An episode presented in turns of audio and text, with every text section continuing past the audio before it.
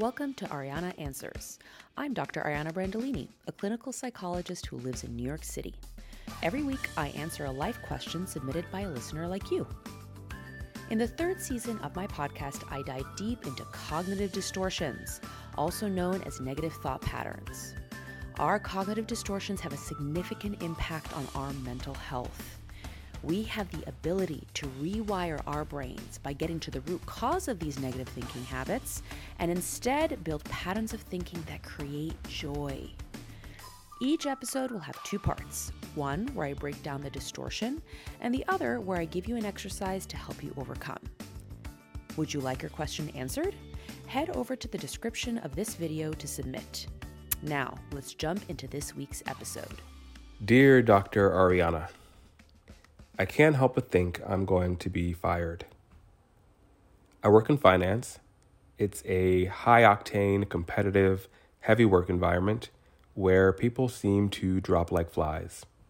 I am always backlogged with work, often staying late and taking work home to get things done. It may be my paranoia, but I think people have been fired for less. I have not been reprimanded per se but I am never praised and I've never been recognized for my contributions. And sometimes I feel like I'm being tolerated as opposed to an integral part of my team. And so I am constantly looking over my shoulder, waiting for the proverbial shoe to drop. I have this nagging feeling that any day now, my boss will call me in his office and let me go. This adds to the stress, and I fear it is also contributing to what I'm thinking is average to below average productivity levels, which only adds to the fear that I won't last long at this company.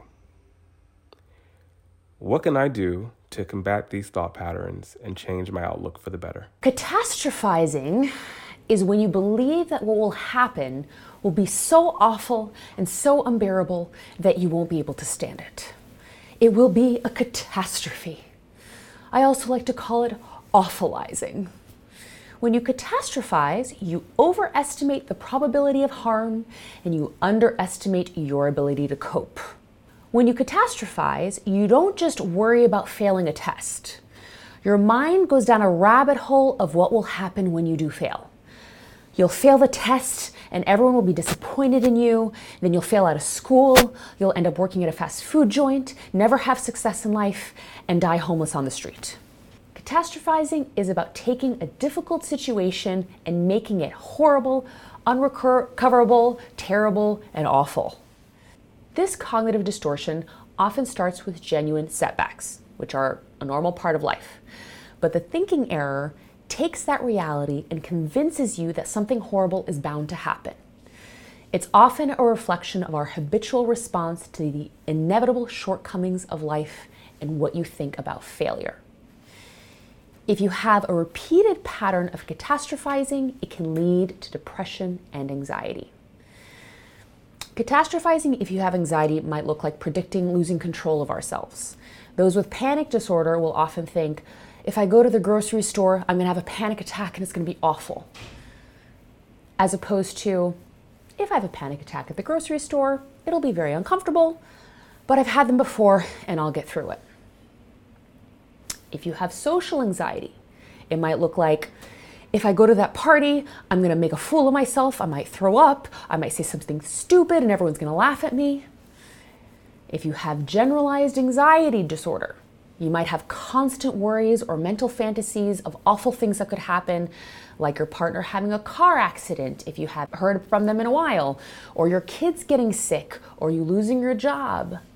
If you have PTSD, you might tell yourself that something awful will happen again if you're not hyper vigilant, like being mugged or getting into an accident. In depression, it might look like I will never be happy again life is destined to be awful until I die. Catastrophizing can actually create and then worsen depression.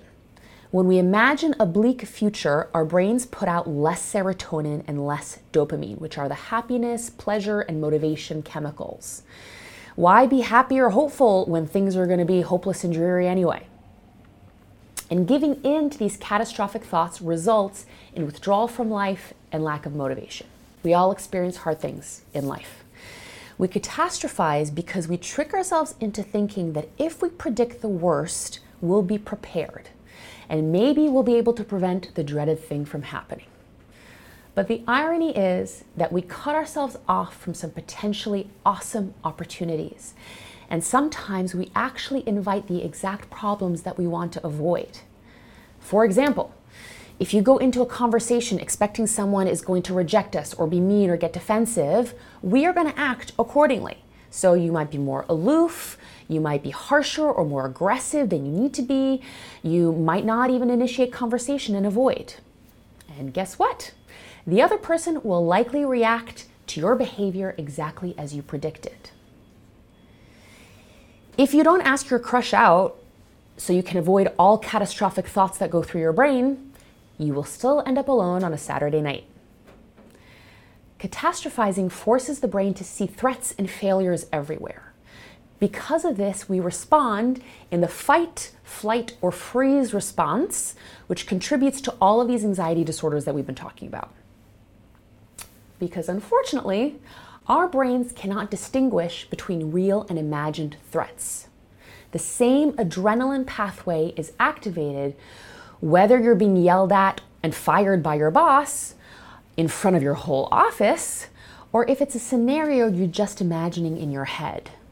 When we imagine catastrophic scenarios, our brain responds as if the threat were happening right now, including catastrophic visions of us losing our jobs, of our partners cheating on us or getting sick, you name it.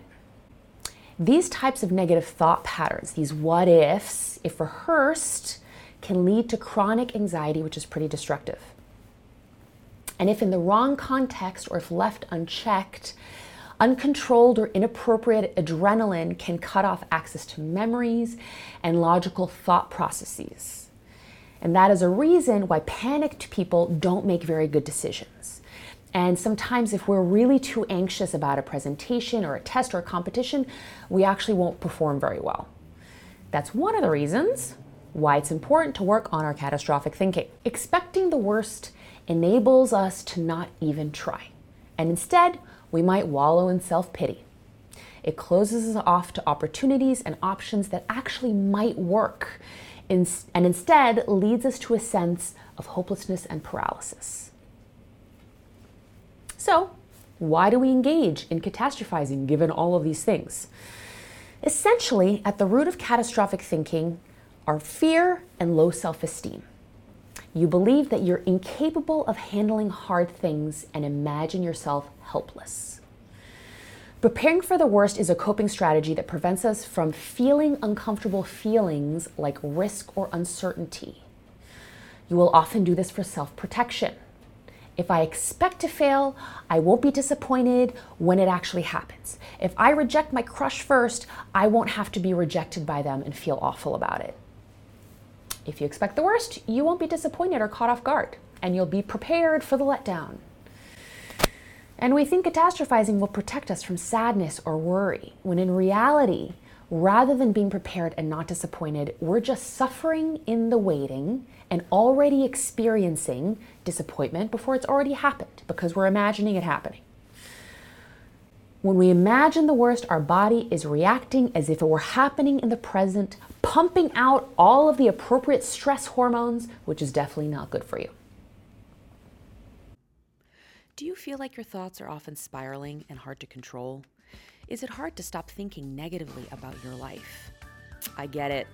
And I've helped many people like you recognize and overcome negative thought patterns, which allowed them to thrive.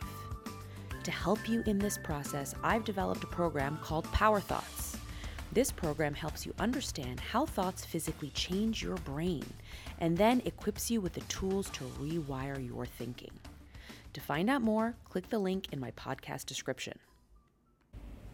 As I mentioned, catastrophizing also justifies us not even trying. Because we feel hopeless, we're more likely to give up and not engage in life because what's the point? So it's self reinforcing and you're potentially creating the ra- reality that you're so afraid of. It excuses our failure before we even put in any effort. We think that avoidance is much more comfortable than being vulnerable and putting our heart out there. Yes, it is more comfortable in the short run, but it takes all the joy out of life. Because a life well lived is a life full of risk. Not risking means we don't experience failure, but we also can't have success. We won't get rejected, but in the end, we're still alone. We also engage in catastrophizing because we believe that the best motivator is fear. If I imagine catastrophic scenarios that result in me failing the test, maybe I'll be motivated to perform well. But actually, fear is not a great motivator. It makes us anxious and depressed and overwhelmed and less functional because we spiral into worry. Oftentimes, this pattern of catastrophizing has come from parents or caregivers that maybe tried to use fear as a motivator to make us perform or behave when we were young. A dear patient of mine had a mother that catastrophized weight gain. And so she said that if she gained any weight, she would end up alone if she didn't take care of herself and all that kind of stuff. All this really did was create a lot of anxiety around food and a narrative that my patient would only be able to get a great partner if she looked a certain way. You also may have seen parents and caregivers who overreacted or panicked in stressful situations, implicitly teaching you that number one, hard things are dangerous and you should freak out about them. And number two, that when hard things happened, you were unsafe because the people who were supposed to be making you feel safe and reassured and protected couldn't handle them. Or your parents might also have been perfectionists who criticized you for every mistake, so little things turned into big things and you paid a high emotional price. And this thought pattern, unfortunately, can also develop from lived experience, like experiencing inconsistent caregiving or seeing a lot of the worst case scenarios actually come true. Like a sober alcoholic caregiver gets drunk again, a mother leaves the house, both parents lose their jobs. If you've seen trauma, you can imagine that it exists around every corner, and you see catastrophizing as a way of protecting yourself. And unfortunately, this means that when good things happen, you still tend to have an impending sense of doom that it's going to go wrong. What is amazing is that through neuroplasticity, we can slowly change these catastrophic narratives in our brain. Because your brain is plastic, as in it's constantly changing and malleable. And because we're in the driver's seat of our thought life, we're actually able to change these structures and automatic patterns of thought for our good. The key to creating healthier patterns of thinking is by actively choosing what thoughts and perspectives we want to think on and focus on. And then we want to rehearse it until these healthy neural networks in our brain become stronger and automatic. Do you find this information helpful? Is there a certain topic you'd like us to cover? Leave us a comment and review about what you'd like to hear. So, when you're engaging in catastrophizing, we want to transform all that fear into courage. Uncertainty and risk are necessary to live a wholehearted life. To be healthy humans, we have to change our relationship to uncertainty and anxiety. Instead of labeling these feelings as bad, we can appreciate them for wanting to keep us safe, but then choose to behave according to values rather than react out of that anxiety and fear. Rather than saying, This is awful, we can say, this is just my catastrophic thinking. It's actually not truth, and it's not dangerous. It's hard, but I can handle it. Remember, courage is not the absence of fear, but deciding that something else is more important than that fear. Anxiety that comes with risk is normal, it's natural, it's actually helpful. We want to build up emotional muscles to experience uncomfortable emotions by doing something that scares you every day. This is called exposure therapy. It's actually a technique that we use in cognitive behavioral therapy when people have developed patterns of avoidance in response to anxiety, and it's ex- impacting their life in a significant way. Exposure therapy is exactly what it sounds like. You expose yourself to the things that you fear rather than run away from them. If we keep running away from things that are hard, we become emotionally and mentally flabby. Think about it like going to the gym. If you want to build muscles, you have to lift weights, which brings pain and discomfort. But as your muscles grow as a result of that pain, they become more resilient, larger, stronger, and better able to withstand heavier and heavier weights. Our mind and emotions operate in the same way. If we don't practice tolerating discomfort and experiencing it, we become flabby and we feel like we can't do hard things.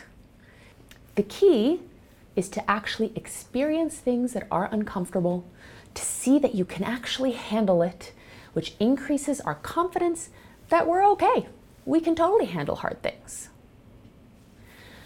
So, I want you to think about something that you can do every day or every week that makes you uncomfortable related to the things that you catastrophize about.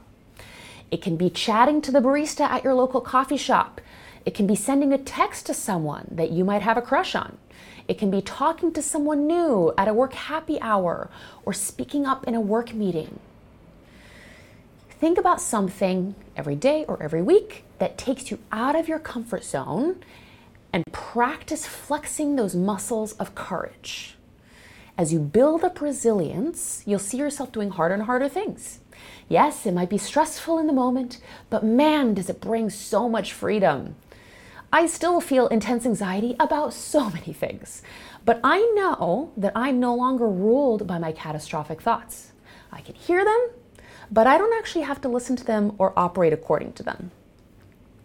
And very importantly, I want you to track your progress. So when your catastrophic thinking patterns hit, you have a place to remind yourself of all the hard things that you've been able to accomplish and do. Take this as a new mantra for your life. This might be hard, but I can handle it. As we transition into today's meditation, find a quiet place where you won't be disturbed for a few minutes. We've been talking about developing resilience in the face of catastrophic thinking and facing your fears, which may have been a little activating. So let's focus on calming the body Whenever you're engaging in catastrophic thinking, you can come back to this exercise as a tool to overcome. So find a comfortable position to sit in with your hands in your lap and close your eyes. Start to pay attention to your breath. Your lungs filling with air, stretching your chest. Deep breath in and out. Notice the cold air going in your nose and then warm air out through your mouth. Just focus on how your breath feels in your lungs and in your body for a few moments.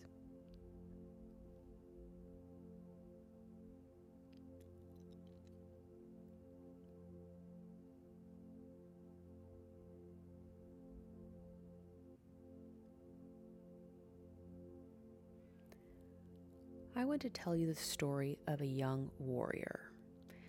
His teacher told him that he had to do battle with fear. He didn't want to do that. It seemed too aggressive. It was scary.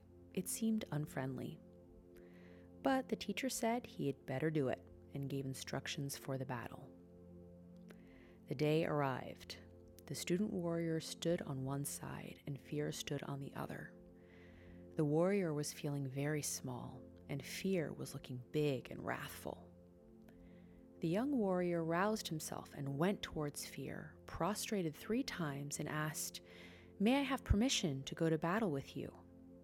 Fear said, Thank you for showing me so much respect that you asked my permission. Then the young warrior said, How can I defeat you? Fear replied, My weapons are that I talk fast and I get very close to your face. Then you get completely unnerved and you do whatever I say. If you don't do what I tell you, I have no power. You can listen to me and you can have respect for me. You can even be convinced by me. But if you don't do what I say, I have no power. In that way, the student warrior learned how to defeat fear.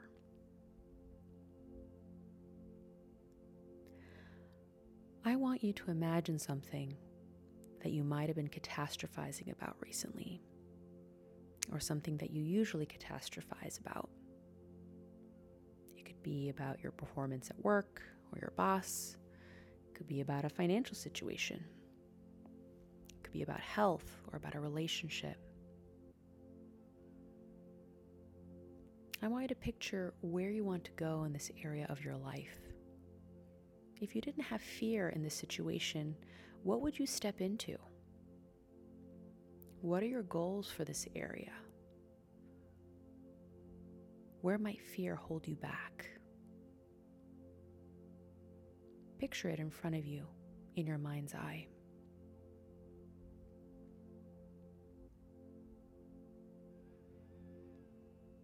Now I want you to imagine fear as a monster or fearsome warrior in your way. Picture that fear monster in front of you, yelling all your scary, catastrophic thoughts in your face.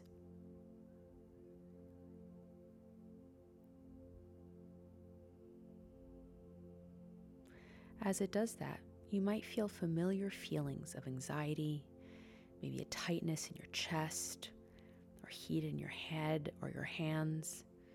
Your heart might beat faster.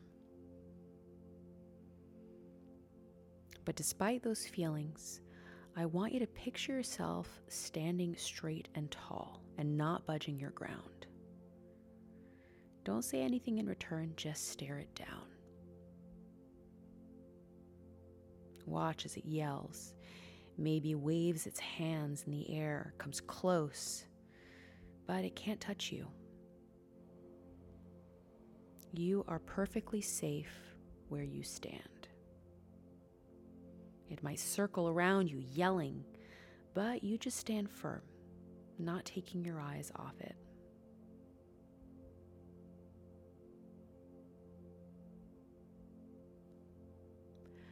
Eventually, I want you to notice that the fear is getting tired, maybe out of breath. It's seeing that it can't move you.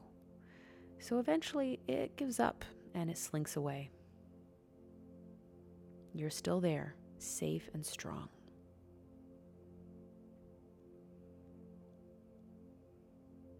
You walk forward into the outcome that you want.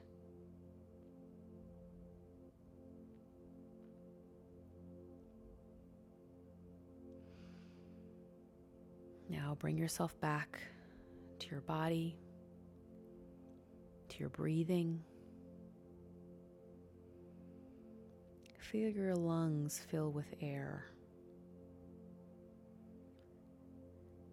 And then deflating, air coming out of your nose or your mouth. Just focus on breathing in and breathing out.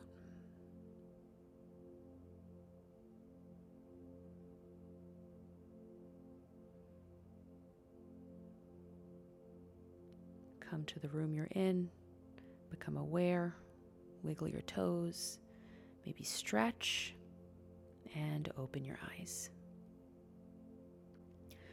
Remember, catastrophic thoughts are just that thoughts or electrical impulses in your brain.